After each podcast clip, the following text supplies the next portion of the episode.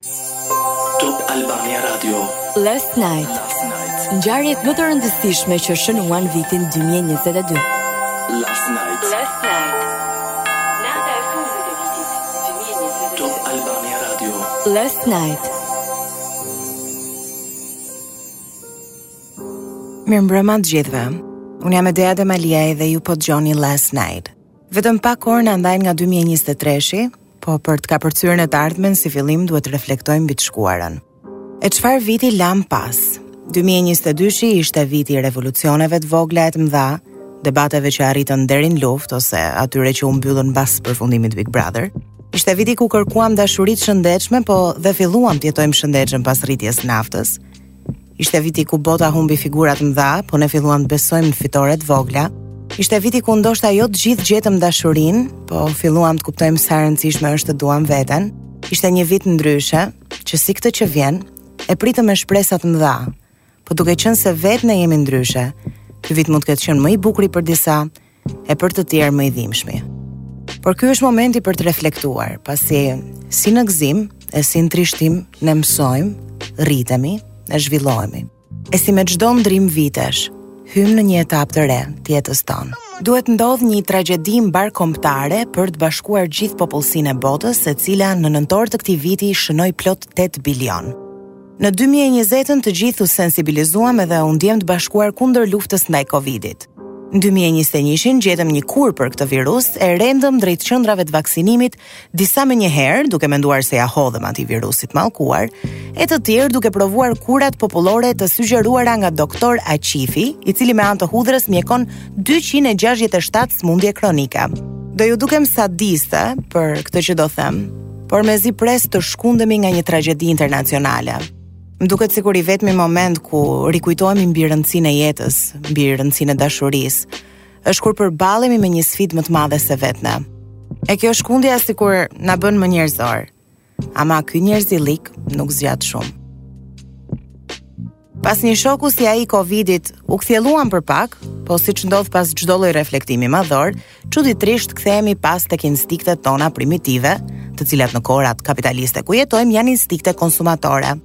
Në 2022-shin çdo njeri anembanë globit u bashkua për një qëllim të vetëm, blerjen e iPhone-it të ri, i cili e shndërroi Apple në kompaninë e parë në botë që bëri 3 trilion dollarë. Rendëm drejt dyqaneve të telefonave sikur do zgjidhnim ngrohjen globale dhe do shpëtonim çdo kafshë që rrezikon zhdukjen. Disa e blejnë menjëherë, e të tjerë me këste heqin një të katërtën e rrogës çdo muaj, për t'u dukur se janë pjesë e standardit, standardi i cili çdo vit update-ohet sa herë del iPhone i ri në shitje. Mendoj, madje kot po them mendoj, jam e sigurt se frika është ajo çka na shtyn drejt veprimeve të nxituara si blerja e asaj shtëpisë më të madhe ose asaj makinës luksoze.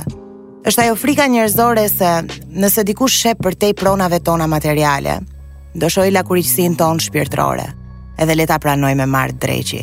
Kemi frikë se kur dikush të na shohë përtej fasadës materiale me të cilën rrethojmë veten, Atyre s'do ju pëlqej ajo çka shohin. Nata e fundit e vitit 2020. Top Albania Radio. Last Night. Është qesharake të mendosh se edhe pse vetëm disa orë na ndajnë nga 2023-shi, pabarazia gjinore është një fenomen që ndihet jo vetëm në disfata, por edhe në arritje. Për herë të parë në 2022-shin kemi një grua arbitër në Kupën Botërore, Stephanie Frappart, e cila drejtoi një ndeshje futbolli mes Kosta Rikës dhe Gjermanisë. Por zhvillime të tilla nuk ndodhën vetëm në botën e sportit. Tre gra u bënë pjesë të Komitetit të Vatikanit, duke u bërë këshilltare të Papa Francis, dhe për çudinë e secilit prej nesh, në Egjipt, një grua gjithashtu u bë këshilltare e imamit të xhamisë Al-Azhar, event i cili shënoi herën e parë ku një grua ka një pozicion këshillues në 1000 vjet të historisë së institucionit islamik. Fatkeqësisht, ne shqiptarët kemi një zakon të kujtohemi pas pilafit për të promovuar talentet tona. Siç ndodhi me Luiza Gegën e cila trajnohej nga liqeni në një kohë ku askush s'e dinte kush ishte, më saktë s'donte t'ia dinte, por në momentin që u shpall kampione e Europës në 300 metra me pengesa, të gjithë e hodhëm në story në Instagram me nëntitullin Jam krenar se jam shqiptar. Sikur të ishim kujtuar pak para pilafit për këto femra kampione, ndoshta do kishim me qindra Luiza Gega që na nderojnë nëpër botë. Po për momentin kemi kaluar te pjata e groshës, e kush e di kur kujtohemi për gratë tona shqiptare. Ama paçka mosvlerësimit, shtypjes, mungesës së respektit, pabarazisë, ne femrat kemi treguar se dimë të luftojmë dyfish më fort për t'i provuar botës se kush jemi.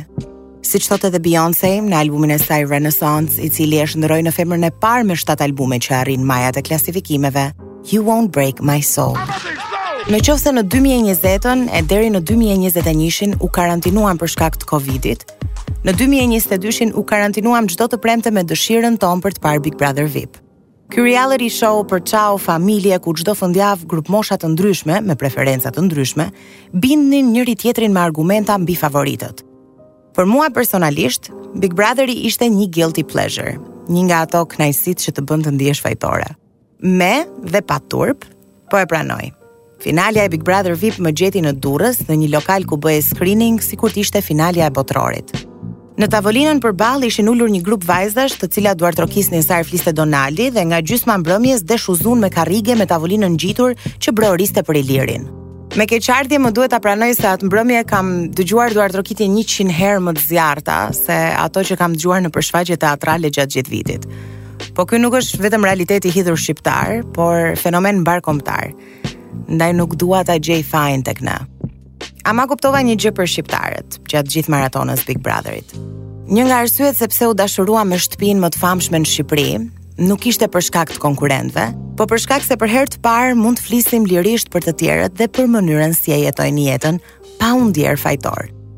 Jo se jemi ndier ndonjëherë fajtor, se ne si popull e kemi më të lehtë shohim qimen te tjetri se traun te vetja, po të paktën nuk na breu ndërgjegja kur folëm për ta siç na bren kur flasim për njerëz që njohim. Gjithmonë flas për njerëzit që u ka ngelur një copë ndërgjegje gjallë. Tani, a e bëri për Borën, a e bëri për Triksën, unë nuk e di. por Hesht është kënga e 19 në top list. Edhe kaq shumë sa folën për të. Ta lëmë pak edhe Donaldin të flasë. Kështu, të këndojë. 2022-shi ishte viti ku më në fund filluam të biem pak nga pesha. Jo se u ndërgjegjësuam, se për momentin e di që shumica prej jush po prisni t'i kini në shpi te gjeli i madhërishëm i vitit të ri, po sepse filluam të ecim për në punë. Edhe kjo nuk ndodhi sepse e duam trupin tonë, por sepse nafta u bë më e shtrenjtë se grami i floririt. Pasi kuptuam se paguajmë dyfish më shumë se çdo vënd tjetër i rajonit, diku te 500 lek për litër, vendosëm të protestojmë vetëm për t'u përballur me kundërpërgjigjen e kryeministrit i cili tha, protestë më të turpshme nuk kam parë. Me sa duket, luftosh për drejtat e tua, qenka turp, çdo ditë mësojmë nga një gjë të re, po nuk u rrit vetëm nafta me gati 50%, në nëntor u rrit dhe çmimi energjisë elektrike për gjitha ato familje që konsumonin mbi 800 kW për orë, edhe qartazi, vdekja e 67-vjeçares nga Fieri e cila ndërroi jetë e vetme nga acari pasi OSHEE-ja i ndërpreu energjinë elektrike, nuk ishte fenomen mjaftueshëm sensibilizues për qeverinë tonë. A, moj Shqipëri e bukur, sa shumë ta kanë futur. Në shtator të 2022-shit, u nda nga jeta monarkja e parë britanike, e cila udhëhoqi për 70 vjet, mbretëresha Elizabeth. Edhe pse të jesh mbretëresha e Anglisë të vë në qendër të vëmendjes përgjatë gjithë jetës, edhe të përball me komentet e çdo njeriu, me mungesë privatësie, Elizabeta ishte e dashur nga e gjithë kombi, ndaj çdo anglez u bashkua për të përcjellë mbretëreshën për banesën e fundit. E më pas për të parë kurorëzimin e mbretit Charles, i cili, le ta themi, nuk është aq i dashur për publikun. Por më shumë se vetë britanikët, një tjetër minoritet u dërrmua me largimin e mbretëreshës, ata ishin emigrantët shqiptarë. Në të njëjtën mënyrë si amerikanët përdorin simbolet e vendosura te dollari si inspirim për t'u pasuruar, Emigrantët shqiptarë përdorin mbretëreshën Elizabeth si emblema e qëllimit të tyre më të lartë, pasurohu ose vdis duke u munduar. Kryeministri britanik Rishi Sunak gjatë këtij viti e bëri të ditur se 1/3 e azilkërkuesve janë shqiptarë dhe njoftoi se do të merren masa si dhe do vendosen specialistë britanik në Rinas për të ndaluar emigrantët. Gjatë janar-gushtit të këtij viti kanë kërkuar azil mbi 5000 shqiptarë, ndërsa mijëra të tjerë ikin me kontrata pune për bashkim familjar ose për studime. Por ka të tjerë të cilët rrezikojnë jetën duke ikur me gomone në Britani, me shpresën se i pret një jetë e re. Disa duan që me mund të punojnë për të siguruar jetën, e të tjerë gdhendin mbi damkën e shëmtuar që na ndjek kudo, ju shqiptarët jeni kriminelë. Më shumë u mërzitën emigrantët tanë për vdekjen e Elizabetës se për vdekjen e ekonomisë shqiptare. Vetëm gjatë këtij viti mund ta kem dëgjuar, por edhe e kam përdorur shprehjen këtu është për t'ikur natën. Edhe e vërteta e hidhur është se fajtorë për këtë realitet janë vetëm dy palë. Po, Njëra anë është qeveria, ama tjetra jemi vetë ne. Qeveria pasi na vjedh, na shtyp, na shet, na abuzon, por edhe ne. Nuk luftuam një herë e mirë të mira për vendin tonë. Po, edhe s'kemi faj. Se po të panë te protesta rrezikon punën nesër. Apo jo, shokë e shoqe. Në 24 shkurt të këtij viti, Rusia pushtoi Ukrainën, duke i vënë vulën debatit që filloi në 2014-ën. Forcat ruse sulmuan 11 qytete, duke përfshirë këtu dhe kryeqytetin Kiev. E gjithë bota u sensibilizua pasi pa filmimet drithëruese të qyteteve të shkatërruara e të ukrainasve të strehuar nëpër bodrume e metro. Gjatë 2022-shit, afro 20.000 civilë humbën jetën, e rreth 100 mijë ushtarë ukrainas u shpallën të vdekur. Besoj se flas për të gjithë kur them se i kemi ndjekur me lot në sy zhvillimet e luftës gjatë këtij viti. E nuk dua të ripërsëris fakte sot. Dua të reflektoj. Mendoj se në çdo luftë ka vetëm humbës. E them këtë pasi siç kanë ndërruar jetë 100 mijë ushtarë ukrainas, statistika tregojnë se afro 100.000 ushtarë rusë janë shndërruar po ashtu në viktima lufte. E si për çudi janë gjithmonë popujt e pambrojtur, njerëzit e thjeshtë si unë e ti, që sakrifikojnë veten për bindjet, tekat, egon e smirën e atyre që janë mbi. Me turp e them se 2022-shi ishte viti kur i përsëritëm luftën e mallkuar të shekullit 20. E me shpresë them, qoftë viti i fundit ku nëna qajnë, fëmijë humbin prindër, prindër humbin fëmijë, Popuj humbin njerëz, e njerëz humbin humanitet, siç ka thënë edhe shkrimtari H.G. Wells. Po nuk i dhamë fund luftës, lufta do jetë fundi jonë. Dikur ne përkufizoheshim nga muzika që dëgjonim, librat që lexonim dhe nga njerëzit tek të cilët gjenim inspirim. Sot sekretet tona më të errta i di ai drejtkëndëshi i zi që kemi në dorë. Edhe gjithë esenca qenies tonë mund të bëhet publike nëse punonjësit e Google nxjerrin historinë e kërkimeve tona. Për shkak se Google e ruan privatësinë e klientëve të saj, vendosi mos na demaskojë individualisht, por si grup, duke nxjerrë 10 lajmet më të kërkuara gjatë 2022-shit. Në vend të parë normalisht është Ukraina, e ndjekur nga vdekja e mbretëreshës, rezultatet e zgjedhjeve, numrat e lotarisë Powerball, Monkeypox, uragani Ian, gjyqi i Johnny Depp, vrasja në shkollën e Texasit, Will Smith në Oscars dhe ligji kundër abortit. Ndërsa njerëzit më të kërkuar në Google për këtë vit ishin Amber Heard dhe Johnny Depp, pasi vetëm dy gjëra e bëjnë publikun anë e mbanë të shkulë flokët, dasmat dhe divorcet. Po çfarë i bën shqiptarët të shkulin flokët? Kërkimet në YouTube treguan se Big Brother VIP, Përputhen dhe Portokallia janë ato çka e mbajnë popullin tonë gjallë. Por nuk mund të harrojmë përbërësin sekret. Ato çka mban në balancë çdo shqiptar. Pornon. Berati u shpall fitues për frustrim seksual pasi kërkonte kategorinë porno më shumë se çdo qytet tjetër. Pyes veten kur dhe ku shohin porno beratasit, se me gjithë ato dritare gjithmonë ke një palë sy që të ndjekin. Pas beratit vinte Gjirokastra, se me sa duket këta kanë filluar kursejnë edhe gratë, dhe më pas vjen Dibra, Lezha dhe Fieri. Ne të Tiranës kishim dalë të fundit, se me sa duket ose bëjmë më shumë seks ose s'kemi kohë për të parë porno. Këto minuta në vijim dua t'ja dedikoj yjeve që u shuan këtë vit. Shqipëria humbi aktorin Enea Zhegu, të cilin e njojmë si Tomka, aktorët Enver Hyseni dhe Kristaq Dhamo, regjizoren Atalanta Pasko, balerinët Ganimet Vendresha dhe Albert Janku, sportistë si Bujar Gogunja e Sulejman Maliqati, Gazetarë si Milaim Krasniqi, piktorë si Sali Shijaku, ish-presidentin Bujar Nishani si dhe violinistin Ethem Qerimi. E gjithë bota vajtoi kur mësuam se yje si Kirstie Alley, të cilën brezi im e dashuron nga filmi Shiko kush flet, ose Olivia Newton-John, sensacioni i musicalit Grease, kishin ndërruar jetë. Artistë të dashur për publikun si Meat Loaf, Coolio, të cilin e njohim nga hiti Gangsta's Paradise, aktori i talentuar Ray Liotta, Takeoff, DJ Stephen Twitch Boss, Leslie Jordan, ylli i serialit Will and Grace, si dhe Christine McVie nga grupi Fleetwood Mac, gjithashtu u shuan këtë vit. Por si yjet që vdesin, po shkëlqimin e lënë pas. Edhe këta artistë virtuozë kanë lënë me ne një copëz të vetes. Last night. Në Top Albania Radio. Jam e dyzuar. Teksa shkruaja Last Night-in, doja të zgjidhja eventet më bombë të vitit. Edhe për një kohë të gjatë ngeca mes dy ngjarjesh Jam akoma konfuze. Kush ishte më ikonike? Shpulla e Will Smith në Oscars apo grushti i Sali Berishës? Me sa duket në Amerikë ha një shpullë kur flet për gruan e dikujt dhe e tepron. Ndërsa në Shqipëri duhet të kesh vrarë njerëz që të hash një grusht. Përpos shakas, po e pranoj isha në protestë, Nuk jam nga ato që dua ta mbaj mirë me partinë dhe diktatorin tonë suprem, po as nuk jam me fosilet që kanë udhëhequr që para se të lindja.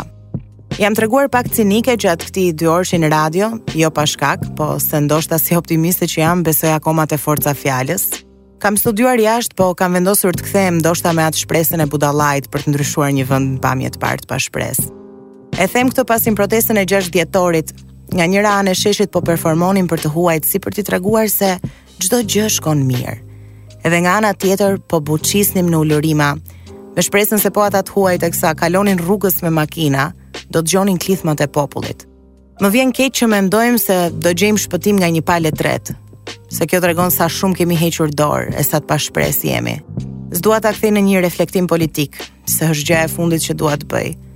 Edhe se mendoj se s'kam nevojë t'ju rikujtoj në këtë ditë plot shpresë fund viti, se çfarë traumash gjeneracionale vazhdojmë të përjetojmë dhe sot. E urrej atë shprehjen shpresa vdes e fundit, po fatkeqësisht s'na paska ngelur gjë tjetër veçse të shpresojmë. Uroj që 2023-shi mos të jetë një tjetër vit ku ngremë sytë nga qielli duke pritur atë avionin shpëtues. Po fillojmë të kuptojmë se shpëtimin e shumëpritur e kemi në pasqyrë, edhe se ndryshimi fillon nga ne. Në tetor të këtij viti, Elon Musk bleu Twitter për 44 bilion dollarë. Pasi bëri një status metaforik ku shkruajti Zogu u lirua, duke nënkuptuar logon e Twitterit, të gjithë menduam se tashmë do të kishte liri totale fjale dhe opinioni në platformë. Por nuk e prisnim se do të përballeshim me tërësisht të kundërtën. Elon pushoi më shumë se gjysmën e punonjësve në Twitter si dhe bllokoi llogaritë e Donald Trump, këtu mendoj se e ka të justifikuar, dhe të disa gazetarëve prominentë vetëm sepse mundej. Kot themi që liria e fjalës s'ka të paguar se me sa duket e paska një çmim. Po në qoftë se liria e fjalës u limitua në Twitter, u liruam artistikisht.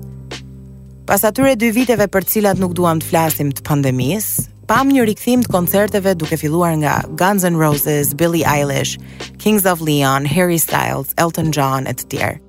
Nuk mund të lëmë pa përmendur koncertin e Dua Lipës në shesh, si dhe shumë nga koncertet e Youth Capital që u bënë këtë vit, pasi Tirana u shpall kryeqyteti i rinisë për 2022-shin. Tani, që do fusnim pak duart ke buxheti ne e dinim, se po nuk pasuruam qeverinë nuk na ecën viti mbarë. Po të paktën kësaj radhe vodhën buxhetin e Europës edhe jo tonin. Edhe kërcyem, e kënduam të gjithë bashkë aty ke sheshi. Last night. Last night. A mund të jem 100% e sinqertë me ju? E di që nuk i dëgjoj dot përgjigjet tuaja, po po bëj sikur më thatë një po. Dy mijë e njëzet e dyshi ka qenë viti i manifestimit, largimit të njerëzve toksikë nga jeta. E më vjen mirë që po shkojmë drejt një zhvillimi personal se po nuk emancipuam veten tonë është e kotë të kemi shpresa te shoqëria.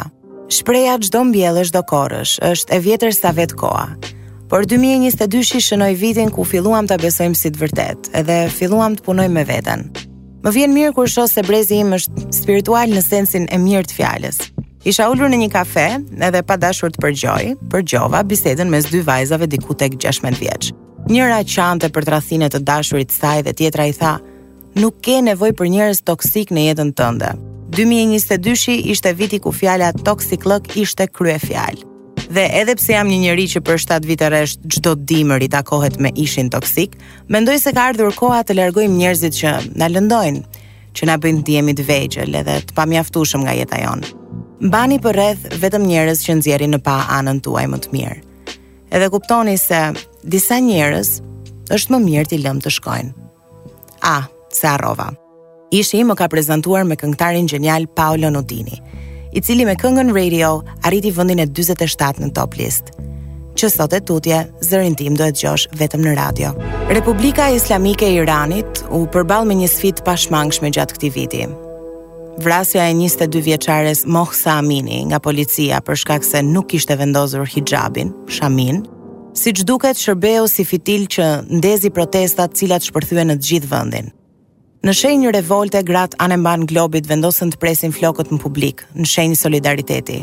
Forcat iraniane vranë rreth 448 njerëz gjatë protestave. Edhe vetëm në dhjetor të këtij viti u shkarkua policia e moralitetit, duke i dhënë një fund të hapur që më shumë ngjason në një zgjidhje të përkohshme. Por mosvendosja e hixhabit në mënyrën e duhur nuk është e vetmja problematikë në shoqërinë iraniane. Gratë janë të limituara në shumë aspekte të jetës. Ato nuk mund të shkojnë në stadium, nuk mund të kandidojnë për president, duhet të marrin leje nga bashkëshorti për të udhëtuar, si dhe mund të pushohen nga puna nga vetë burri i tyre nëse ai mendon se ato po lënë pas dore punët e shtëpisë. Nuk dua të flas për shtypjen e gjinisë femërore, pasi e prekëm si koncept edhe më lart. Por pa dashur të ofendoj besimet fetare. Ka ardhur koha të pranojmë se feja ka qenë pikënisja e çdo lufte botërore. E qoftë 2023-shi, viti ku fillojmë të kuptojmë se përpara se të jemi të krishterë, myslimanë e katolikë, jemi njerëz. Edhe përpara se të jemi një bindje fetare, jemi njerëz të lirë me vullnet të lirë në një botë jo kaq të lirë. Last night. Nëse Tirana u shpall kryeqyteti i rinisë për 2022-shin, Dubai u shpall kryeqyteti i Instagramit. Pas skandalit Porta Potty, vështirë të thuash Dubai, pa menduar për. Mhm. S'lam këngëtare e influencer pa sharë online sapo pamë që kanë postuar foto nga Emiratet e Bashkuara. Po ne shqiptarët flasim edhe aty ku s'ka gjë, lëre mo të kemi arsye. Edhe kur gjeta një ofertë të lirë për Dubai, m'u kthye shoqja ime dhe më tha, "Aman o, e di se ça nuk mendojnë njerëzit." Në lidhje me fenomenin Porta Potty, nëse do jem e sinqertë, dy opinionet e mia kontradiktojnë njëra-tjetrën. Nga njëra anë më vjen keq që jetojmë në një botë ku duhet të dehumanizohesh në mënyrë që të mbijetosh, Por po njësoj më vjen keq që përballemi çdo ditë me realitetin e shëmtuar, se në qoftë se do të realizosh ëndrrat e tua, duhet të bësh ato kompromiset që në qoftë se nuk i bën ti, ka plot të tjera që i bëjnë. Ama di të të them që Dubai u kancelua, një tjetër kryefjalë e 2022-shit fjala anulim ose kancelim. Në Amerikë, personazhe si Matt Damon, Ellen DeGeneres, James Franco, James Corden, J.K. Rowling, Amber Heard, Kanye West dhe Adam Levine u anulluan këtë vit për shkak të broçkullave që thonë ose budalliqeve që bëjnë. Por dhe ne anulluam ca nga tanët, si për shembull liderin tonë spiritual Ermal Mamaqi ose humoristen Dea Mishel.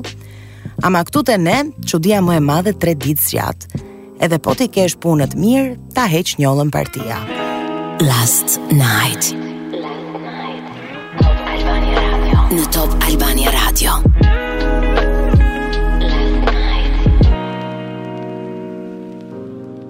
Pa e kuptuar, kemi mbërritur në fund të këtij dyorëshi reflektiv.